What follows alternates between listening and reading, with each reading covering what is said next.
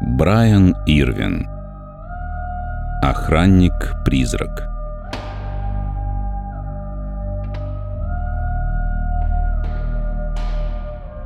Если бы каждого из 60 работников тюрьмы Гранит Ривер попросили назвать имя самого известного охранника в отряде, было бы ровно 60 ответов. Эйза Шорс. Если бы каждого из полутора тысяч заключенных тюрьмы спросили, как зовут самого ненавистного охранника, полторы тысячи ответов были бы одинаковыми. Эйза Шорс. Если бы кто-нибудь из любопытства спросил всех арестантов и охранников – кто в этой тюрьме самый отчаянный, самый жестокий, самый хитрый преступник?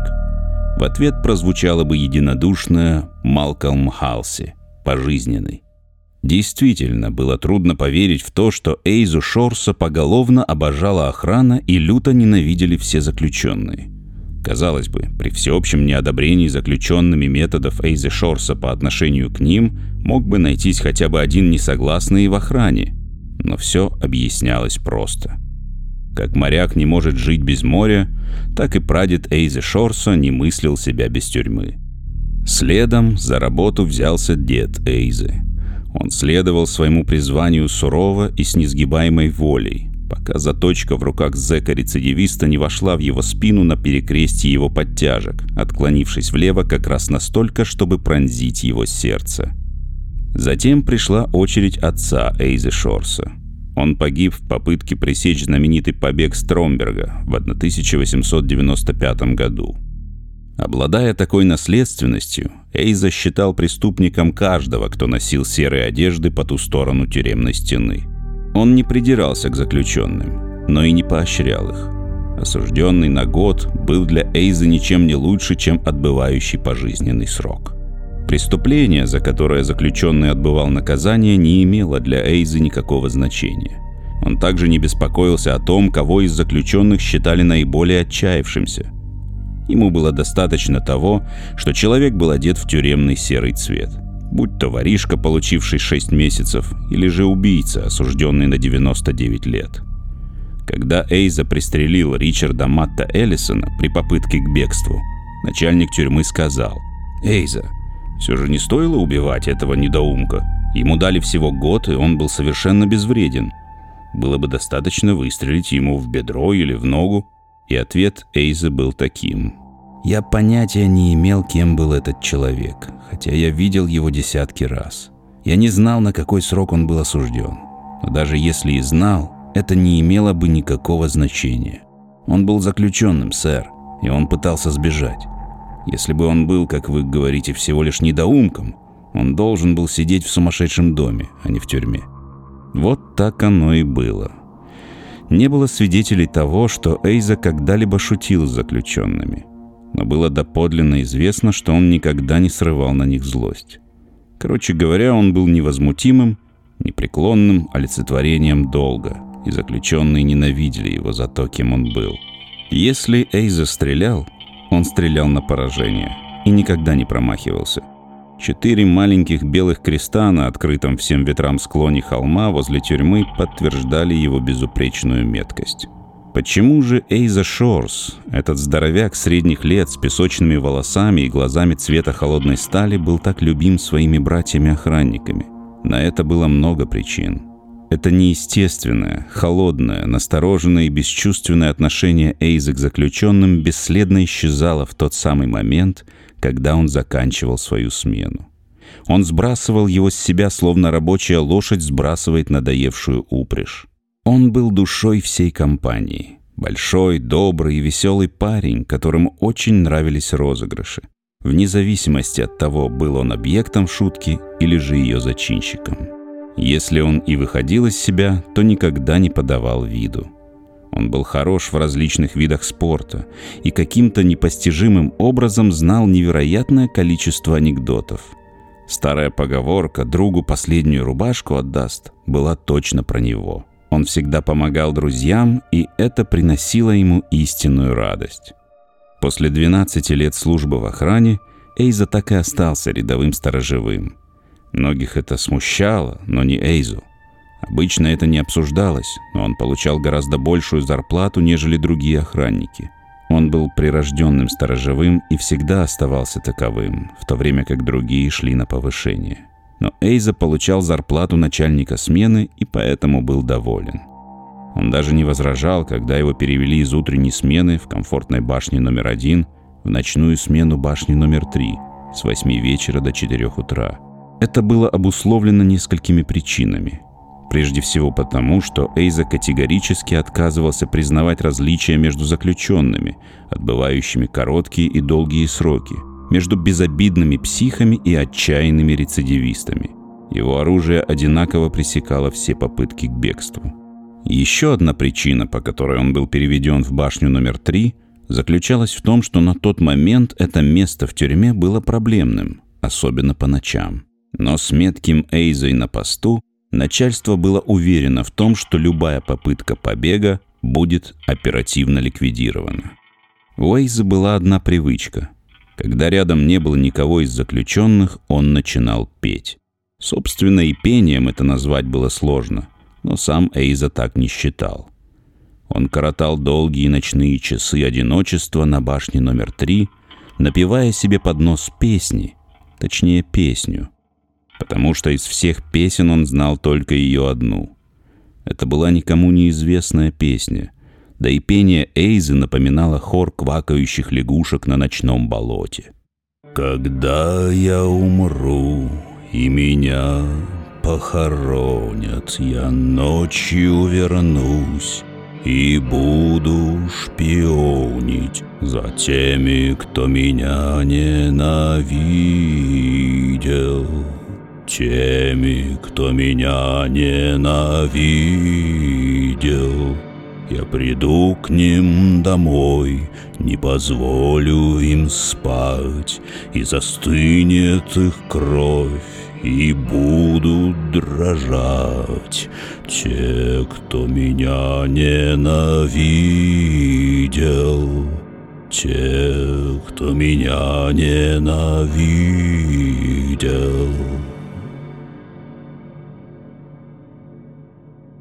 Песенка не из приятных.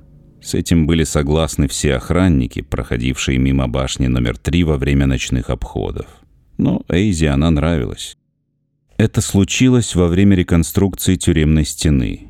Ее собирались расширить еще на 200 футов, чтобы освободить место для нового тюремного отделения. Вот тогда-то Эйза и подстрелил пожизненного Малкольма Халси была снесена торцевая стена между башней номер 3 и башней номер 4. Каменную кладку должны были перенести на две сотни футов ближе к югу, чтобы построить там новую стену. Вокруг площадки, на которой заключенные возводили новую стену, был установлен временный забор из колючей проволоки. Вооруженные до зубов охранники были размещены по периметру ограды с интервалом в 50 футов. В это самое время Малкольму Халси удалось успешно симулировать болезнь, и ему разрешили остаться в своей камере. Тюремная стража видела, как он лежал в своей койке, верхняя часть его головы виднелась над одеялом. Когда пришло время запирать камеры, охранники увидели ступню, торчащую из-под одеял на койке Халси, а в изголовье кровати по-прежнему виднелась макушка его головы. В 10.15 вечера на башне номер 3 орлиный взгляд Эйзы Шорса засек темную фигуру, которая быстро проползла под проволочной оградой и бросилась бежать прочь. Эйза выстрелил, и бегущий человек упал. Тогда Эйза, следуя тюремным правилам, прокричал «Стой!». Команда в данном случае была излишней. Халси уже остановился, в тот самый момент, когда через его плечо прошла пуля калибра 30-30. После того, как заключенного доставили в больницу, недоумевающие охранники открыли его камеру. В изножье кровати из-под одеял торчала ловко вырезанная деревянная нога. Под одеялами лежало несколько сумок со старой одеждой, а в изголовье виднелась копна волос из черной конской гривы. Новую стену построили, пока Халси был в больнице. Башня номер 4, стоявшая напротив башни номер 3, была снесена – 200 футов севернее этого места на новом углу построили новую башню номер 4. На другом углу, напротив башни номер 4, была новая башня номер 3. Старая башня номер 3 так и осталась стоять до дальнейших указаний. Эйза Шорс продолжал работать в ночную смену на старой башне номер три. Как-то, возвращаясь со смены, Эйза встретил Малкольма Халси. Пожизненный заключенный был еще немного бледен и слаб после огнестрельного ранения. «Хотелось бы, чтобы вы объяснили мне одну вещь, мистер Шорс», — сказал Халси. «Вы подстрелили меня в плечо и только потом закричали «стой». Почему вы не приказали мне остановиться перед тем, как выстрелили?» «Да, Халси, все было в точности так», — ответил Эйза, холодно глядя прямо в глаза заключенному. Я целился в то место, где, как рассчитывал, должно было быть твое сердце. Но свет был слишком слабым, и мне пришлось быстро выстрелить. Естественно, я думал, что ты мертв, когда приказывал тебе остановиться. И предполагая, что ты уже мертв, у меня не было причин спешить с командой. Извини, что я плохо сработал в этот раз. Поверь, у меня были исключительно благие намерения. Однако же, настаивал нахмурившийся заключенный, вы так и не сказали мне, почему выстрелили, прежде чем приказали мне остановиться. Ах, это... Эйза пренебрежительно пожал своими могучими плечами. Это всего лишь формальность. Я очень часто кричу «стой» после того, как стреляю в заключенного. Иногда в тот же день, иногда через неделю. Сам посуди. Если бы тебе представился хороший шанс покончить со мной, стал бы ты мне говорить «Осторожно, мистер Шорс, я собираюсь убить вас». С минуту заключенный и охранник молча смотрели друг другу в глаза. «Я вас понял», — сказал наконец Халси. «Я думаю, вы правы. У меня такое чувство, что скоро наступит мой черед, мистер Шорс. И тогда не будет никаких предупреждающих команд или объяснений». «Справедливо, Халси», — ответил Эйза, отвернувшись. Наконец, новый просторный корпус тюрьмы был закончен — Эйза задался вопросом, оставят ли его на старой башне номер три. Ему было известно, что старую башню решили оставить в стене, но, возможно, ее не собирались использовать. Чтобы отпраздновать завершение строительства нового здания, начальник тюрьмы объявил выходной и распорядился в этот день предоставить всем заключенным право выходить во двор. Должны были состояться соревнования по борьбе, боксу, бегу и другим видам спорта. Спальня Эйзы Шорса представляла собой комнату с низким потолком на первом этаже одной из башен старого тюремного корпуса. Эйзу не раз предупреждали, что его комната – это не самое безопасное место для дневного сна. Заключенные могли войти туда со стороны двора в любое время, будучи незамеченными охранниками на башнях или во дворе. Несмотря на то, что входная дверь в комнату была массивной и прочной, Эйза практически никогда ее не запирал. Эйза проснулся после полудня, недовольный шумом, издаваемым заключенными во дворе. Однако, после умывания ледяной водой к нему вернулось хорошее настроение. Он смотрел в окно, причесывал волосы и напевал.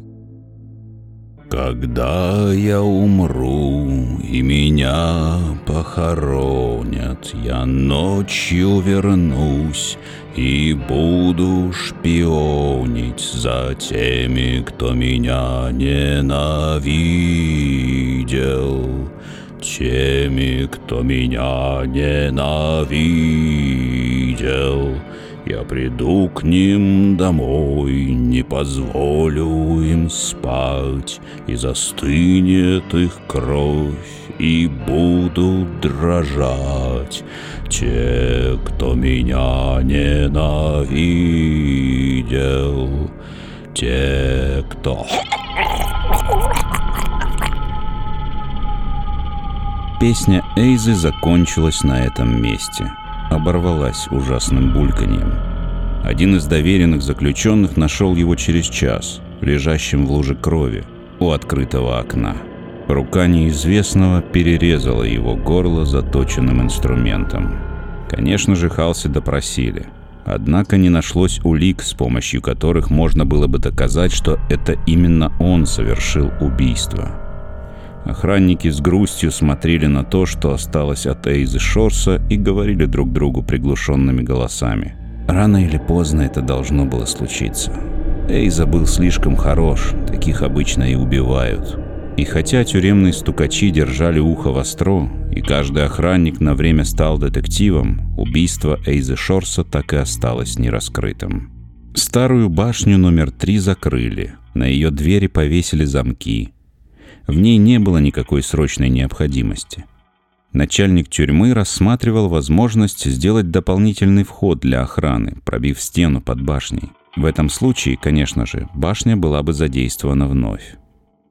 Капитан Джесси Данлэп в одиночестве нес ночную вахту на смотровой площадке в помещении тюрьмы. Билл Уинтон, ночной охранник двора, делал обход по внутреннему периметру стен. Был час ночи следующих суток после убийства Эйзы Шорса. Капитан Денлоп лениво наблюдал за стрелками латунных индикаторов на приборной доске перед ним. Стрелка индикатора башни номер один дернулась влево, и раздался негромкий звонок. Капитан снял трубку и принял рапорт. «Башня номер один. Дежурный Андерсон на посту. Происшествий нет. Денлоп пробурчал односложный ответ и повесил трубку. Вскоре стрелка индикатора башни номер два дернулась влево, раздался звонок, и Денлоп снова снял трубку. Башня номер два. Дежурный Брикс на посту. Происшествий нет. Затем пришла очередь новой башни номер три, следом рапорт из башни номер четыре. Отрапортовали три внешних поста охраны и один пост из помещения тюрьмы. Каждый охранник называл номер своего поста, свое имя и привычное происшествий нет. Все индикаторы на приборной панели были включены. Все, кроме индикатора старой башни номер три. Капитан Денла подкинулся в кресле, тяжело вздохнул и закурил трубку. Его неспешный взгляд вернулся к приборной доске. Неподвижная стрелка индикатора старой башни номер три привлекла его внимание и на мгновение им овладела глубокая печаль. Каждую ночь, ровно в час, он видел, как стрелка старой башни номер три весело прыгала влево, и на приборной доске раздавался бойкий звонок. Ему всегда чудилось, что стрелка индикатора башни Эйзы Шорса двигалась бодрее остальных. Трель звонка была веселее, а в отчете старого доброго Эйза было столько жизнелюбия, что долгие ночные часы дежурства пролетали незаметно. Теперь старая башня окоченела, ровно как и бедный старый Эйза. Все ее двери были надежно заперты. «Никогда больше», — подумал Денлоп, — «не услышит он в тихом ночном воздухе знакомую песню Эйзы Шорса». Какие были там слова? Когда я мертвый, меня похоронят, Вернусь я ночью и буду шпионить За теми, кто меня... Э... Капитан Денлоп внезапно выпрямился на стуле. Трубка выскользнула у него изо рта и со стуком упала на пол. Его нижняя челюсть отвисла, а широко раскрытые глаза неподвижно смотрели на приборную панель, где Стрелка индикатора старой башни номер три пришла в движение. Это был не быстрый прыжок влево, нет. Стрелка двигалась медленно, рывками, будто сомневаясь в чем-то. И от этих движений волосы на голове капитана Денлопа зашевелились. Никогда прежде капитан не видел, чтобы стрелка индикатора вела себя таким образом – Фактически, система индикаторов была спроектирована таким образом, что при нажатии кнопки охранником на каждой башне замыкались электрические контакты, и соответствующие стрелки индикаторов моментально занимали нужное положение. Короче говоря, стрелка индикатора в соответствии со всеми правилами электродинамики, применяемыми к системе, должна была либо оставаться неподвижной, либо отклоняться рывком влево при нажатии кнопки в башне. Но сейчас Стрелка индикатора старой башни номер 3 дрожала, отклоняясь влево, и затем возвращалась в вертикальное положение. Затем снова нерешительно продолжала тянуться в левую сторону, словно неупокоенная душа стремилась отодвинуть завесу, отделяющую ее от мира живых. Капитан Денлоп сидел неподвижно и наблюдал за странными движениями стрелки яркого латунного индикатора. Рассеянные, Мимолетные, хаотичные мысли о замкнутых проводах, розыгрышах и блуждающих душах одна за другой проносились в его голове. Только бы не было звонка. А если он зазвенит? Что ж, в таком случае, хоть смерть и прибрала к себе Эйзу, но не смогла одолеть его неизменную бдительность и пристальное внимание к службе. Стрелка продвигалась все дальше влево, нерешительно, неуверенно, а затем раздался звонок. Слабый, еле слышный сигнал. Странный и неестественный звук в гробовой тишине тускло освещенной смотровой площадки. Капитан Данлоп был человеком смелым. Он не меньше дюжины раз с улыбкой встречал смертельную опасность в тюрьме Гранит Ривер. Но прежде опасность исходила от живых людей, из плоти и крови. Его охватил необъяснимый ужас, ужас безымянный, который, казалось, сковал все мускулы и нервы в его теле, сжимал сердце. Разум его отказывался признавать происходящее. Что если это был мятежный дух Эйзы Шорса, который остался на земле, чтобы бросить вызов смерти и бродить среди живых?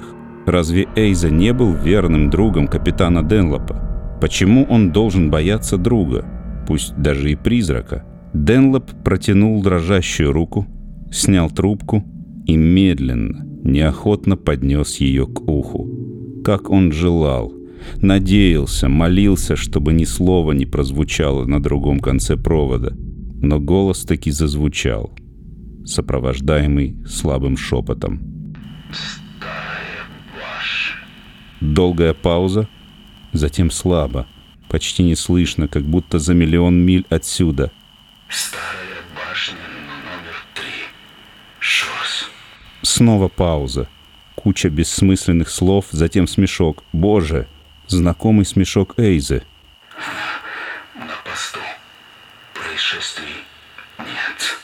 Легкий смех, резкий гудящий звук, вздох, слабый сигнал звонка и затем тишина.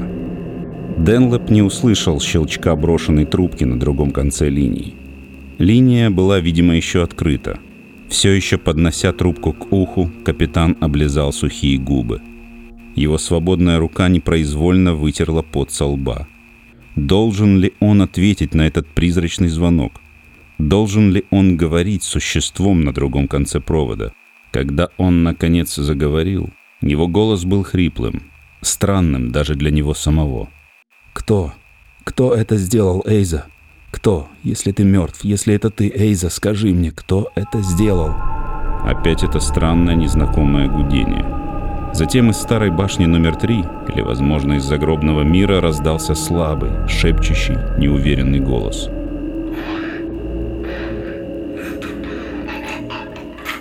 Голос прервался, словно бульканьем в горле.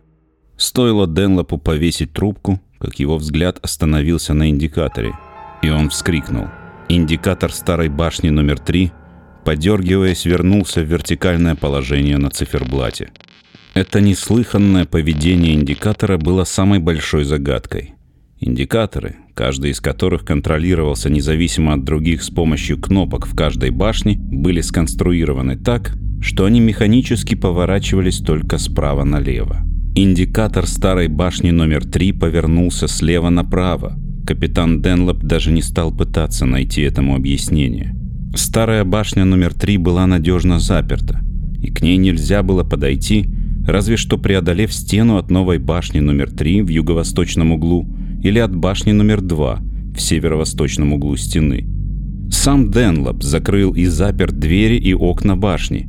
От дверей башни был только один ключ, и он был в кармане Денлопа.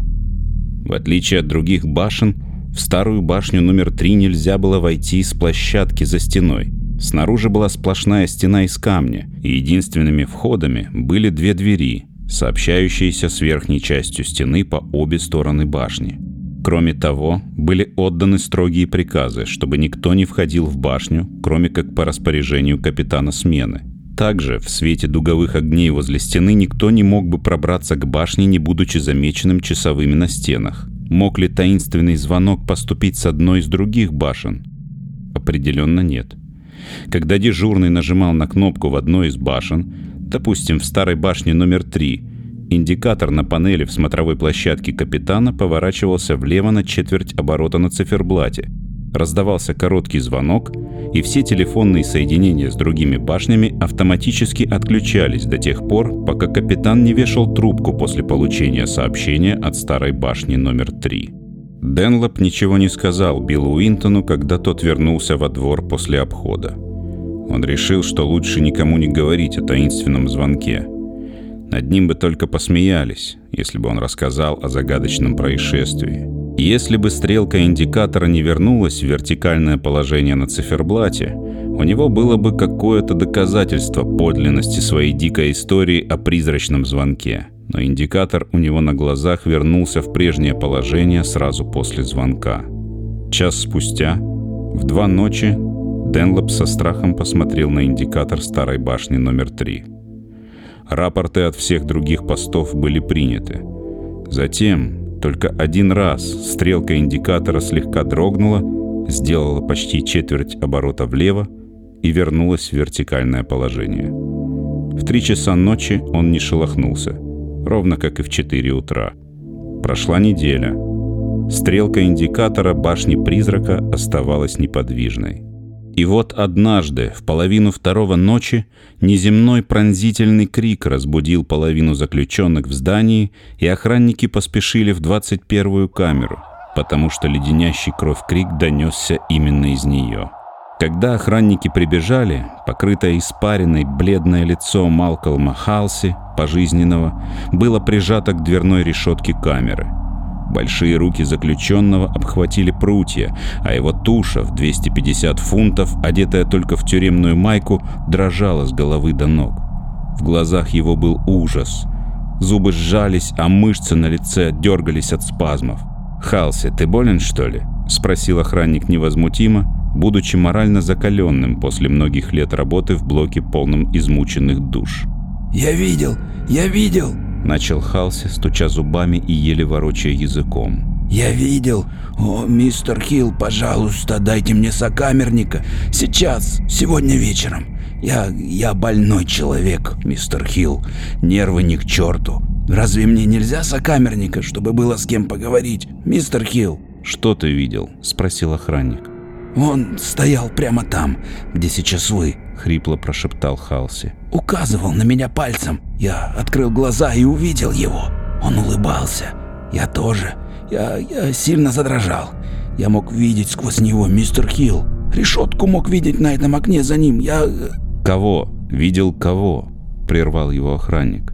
Казалось, Халси понял, что он слишком много наговорил, что он не вел себя как самый суровый осужденный в тюрьме. «Зачем?» — запнулся он. «Я видел, я думал, что видел старого приятеля. Он давно умер. Думаю, нервы. Слишком много думаю о моем старом приятеле и о старых добрых деньках. Думаю, кошмар мне привиделся». «Да, кошмар это был, кошмар», — зарычал раздраженный охранник. «Только хорош придуриваться, или бросим тебя в изолятор. Все крыло от тебя шарахается. Теперь ложись спать и забудь своего старого доброго приятеля». «Если бы мог, забыл бы», — Халси хрипло прошептал про себя, возвращаясь в койку. Прошло две недели. Тревожных сигналов из 21-й камеры больше не было. Башня-призрак хранила ледяное молчание. Часы показывали два ночи. Вдруг стрелка индикатора ожила. Капитану Денлопу стало дурно.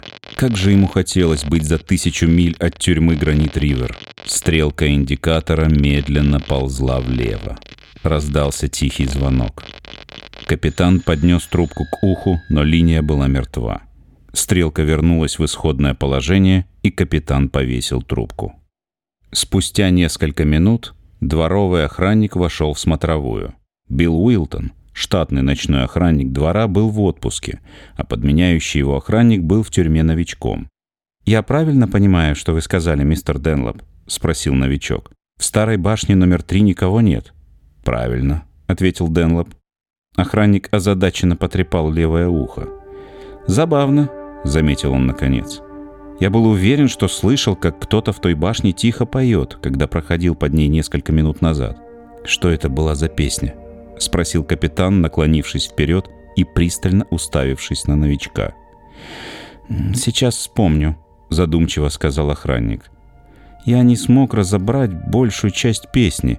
Что-то типа «Когда я умру в глубоком море». Нет, не так.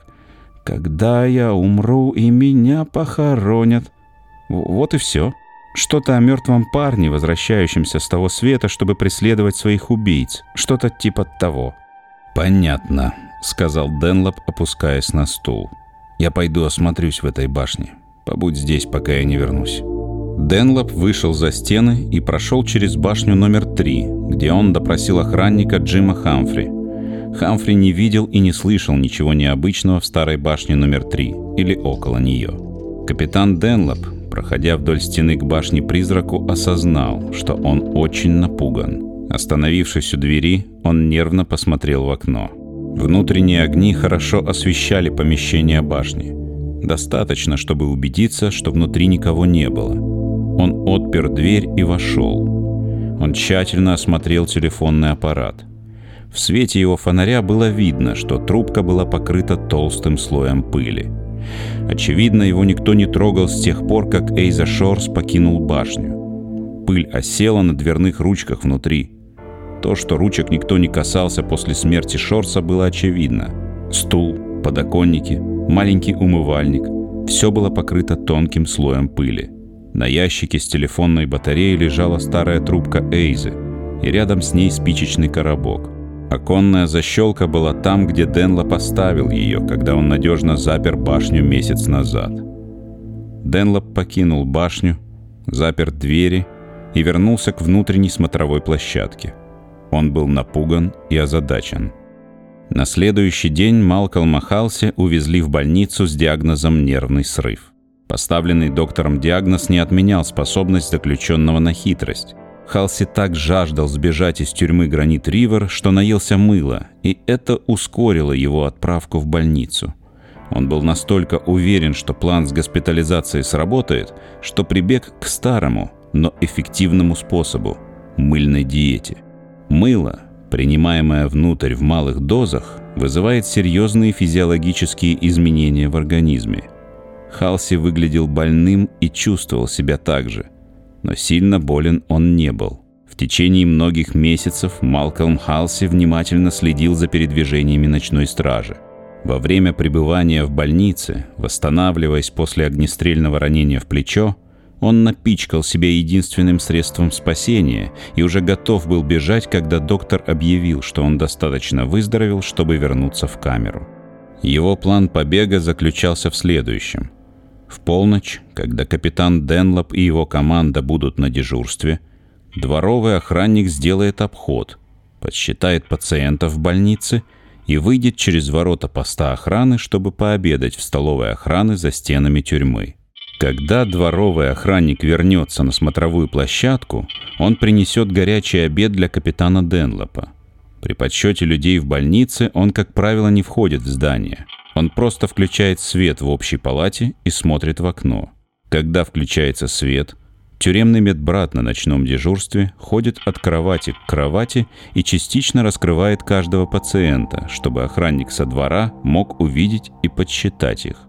Теперь на стороне Халси было несколько факторов, один из которых заключался в том, что новый запасной охранник дежурил над входными воротами пропускного пункта во время отсутствия штатного охранника – который был в отпуске. Кроме Халси в больнице был только один пациент. Дворового охранника нужно было заманить в больницу, оглушить, снять его форму. Затем Халси, одетый в форму охранника, собирался обмануть охранника у ворот и заполучить ключи. В 15 минут до полуночи, в первый день своего пребывания в больнице, Халси тихо встал с постели, пока тюремный медбрат стоял к нему спиной – Три минуты спустя ничего не подозревающий медбрат рухнул на пол от точного удара за ухом. Заключенный связал его простынями, заткнул рот, снял с него белый костюм и уложил на свою кровать. Другой пациент, немощный старый заключенный, лежал с заткнутым ртом, привязанный к своей постели простынями.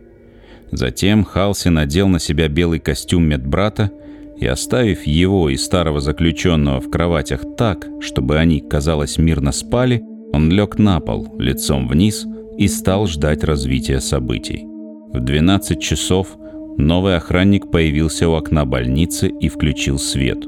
Подсчитывая людей в больнице каждый час, начиная с 8 часов, охранник намеревался теперь поспешно взглянуть на пациентов и пройти к воротам. Там были два пациента – которые, по-видимому, спокойно спали. Но где же медбрат? Сердце Халси стучало, словно молот о наковальню, когда он лежал, растянувшись на полу. Сработает ли его план? Зайдет ли охранник в больницу, чтобы осмотреться? Или он доложит капитану Денлопу, когда увидит фигуру в белой одежде на полу? И вот глаза охранника остановились на человеке на полу. «Ха!» — выкрикнул он. «Нашел место спать!» Но на сон это не было похоже. Охранник был озадачен. Возможно, медбрат упал в обморок или стукнулся головой и отключился. Охранник постучал в окно ключом. Ответа не последовало. Ни медбрат, ни пациенты не шелохнулись. Старший охранник доложил бы капитану, но этот олух отпер дверь и вошел. Стоило ему наклониться, чтобы перевернуть медбрата на спину, как тот схватил его за лодыжки и повалил на пол. Голова охранника ударилась о железную кровать, когда тот падал, освободив Халси от неприятной работы и сбить его до потери сознания. Через несколько минут пожизненный, одетый в форму охранника, смело подошел к воротам. «Что в меню сегодня вечером, Фрэнк?» — небрежно спросил Халси, натягивая шляпу на глаза. «Все то же самое. Рубленное мясо с картошкой», — ответил охранник, опустив ему ключи. Хотя напряженность, беспокойство и неуверенность были ужасны, Халси спокойно насвистывал, открывая первые ворота. Большой навесной замок на внешних воротах было не так легко открыть. Халси бормотал. Руки дрожали. Его свист, несмотря на все попытки сохранять самообладание, превратился в хрип и затем в выкрик негодования. «Эй!» — крикнул охранник. «Посмотри на меня! Что ты там делаешь?» Халси не поднял глаза. Он снова повернул ключ, и замок поддался. За это короткое время охранник со стены ворвался в смотровую площадку с дробовиком. Когда он подошел к двери смотровой, темная фигура исчезла за углом здания в 20 футах от ворот. Мгновение спустя тревога в комнатах стражей неистово зазвонила, и дюжина сонных охранников сползла с кроватей и, одевшись, выбежала во двор. Охранник ворот мог только сказать, где он в последний раз видел сбежавшего заключенного. Схватить человека в такую темную ночь казалось делом безнадежным, учитывая, что беглец улизнул 7 минут назад. Однако полуодетые охранники рассеялись и бросились в густые заросли в нескольких сотнях ярдах от места, где последний раз видели заключенного. В течение пяти минут после исчезновения преследователей в темноте над тюрьмой царила тишина. И вдруг Издалека, в темной чаще раздался наполовину животный, наполовину человеческий вопль смертельного ужаса, пронзивший тишину ночи и отозвавшийся эхом в высоких тюремных стенах. Охранники с бледными лицами, встревоженные этим жутким воплем, метались по кустам. Их фонари мерцали во тьме, словно глаза скачущих демонов. Наконец, они нашли Малкольма Халси. Он лежал лицом в грязи, на берегу небольшого ручья, размахивая руками, словно пытаясь вцепиться во что-то невидимое. Спазмы маниакального ужаса пронизывали тело человека, когда-то вселявшего страх во всех обитателей тюрьмы. Он бормотал безумные, бессвязные вещи. Двое охранников подняли его на колени. Другие направили фонарики на его лицо. Такое лицо, которое увидишь только в самых диких кошмарах – испуганное лицо, частично покрытое черной грязью. Его глаза были на выкате, зрачки расширились, а взгляд остекленел. «Смотрите, я вижу его!» — хрипел осужденный, указывая грязной черной рукой на что-то темное в зарослях. Видите, он стоит там и указывает на меня. И смеется. Это Эйза Шорс. Он каждую ночь был в моей камере в течение нескольких недель. Смеялся надо мной. Он пел мне песню смерти. Постоянно пел и смеялся. Он идет за мной. Остановите его! Остановите его! Пожалуйста!» Он издал еще один жуткий вопль, вздрогнул и испустил последний вздох. Охранники отпустили его, и безжизненное тело Малкольма Халси рухнуло в грязь. По какой-то необъяснимой причине лишенные дара речи охранники разом выключили свои фонари. Их окутали кромешная тьма и полная тишина. Они прислушались. Откуда-то доносился слабый звук. «Слушайте», — раздался хриплый голос охранника Джерри Кларка. «Вы слышите это? Кто-то тихо пел, и голос словно удалялся.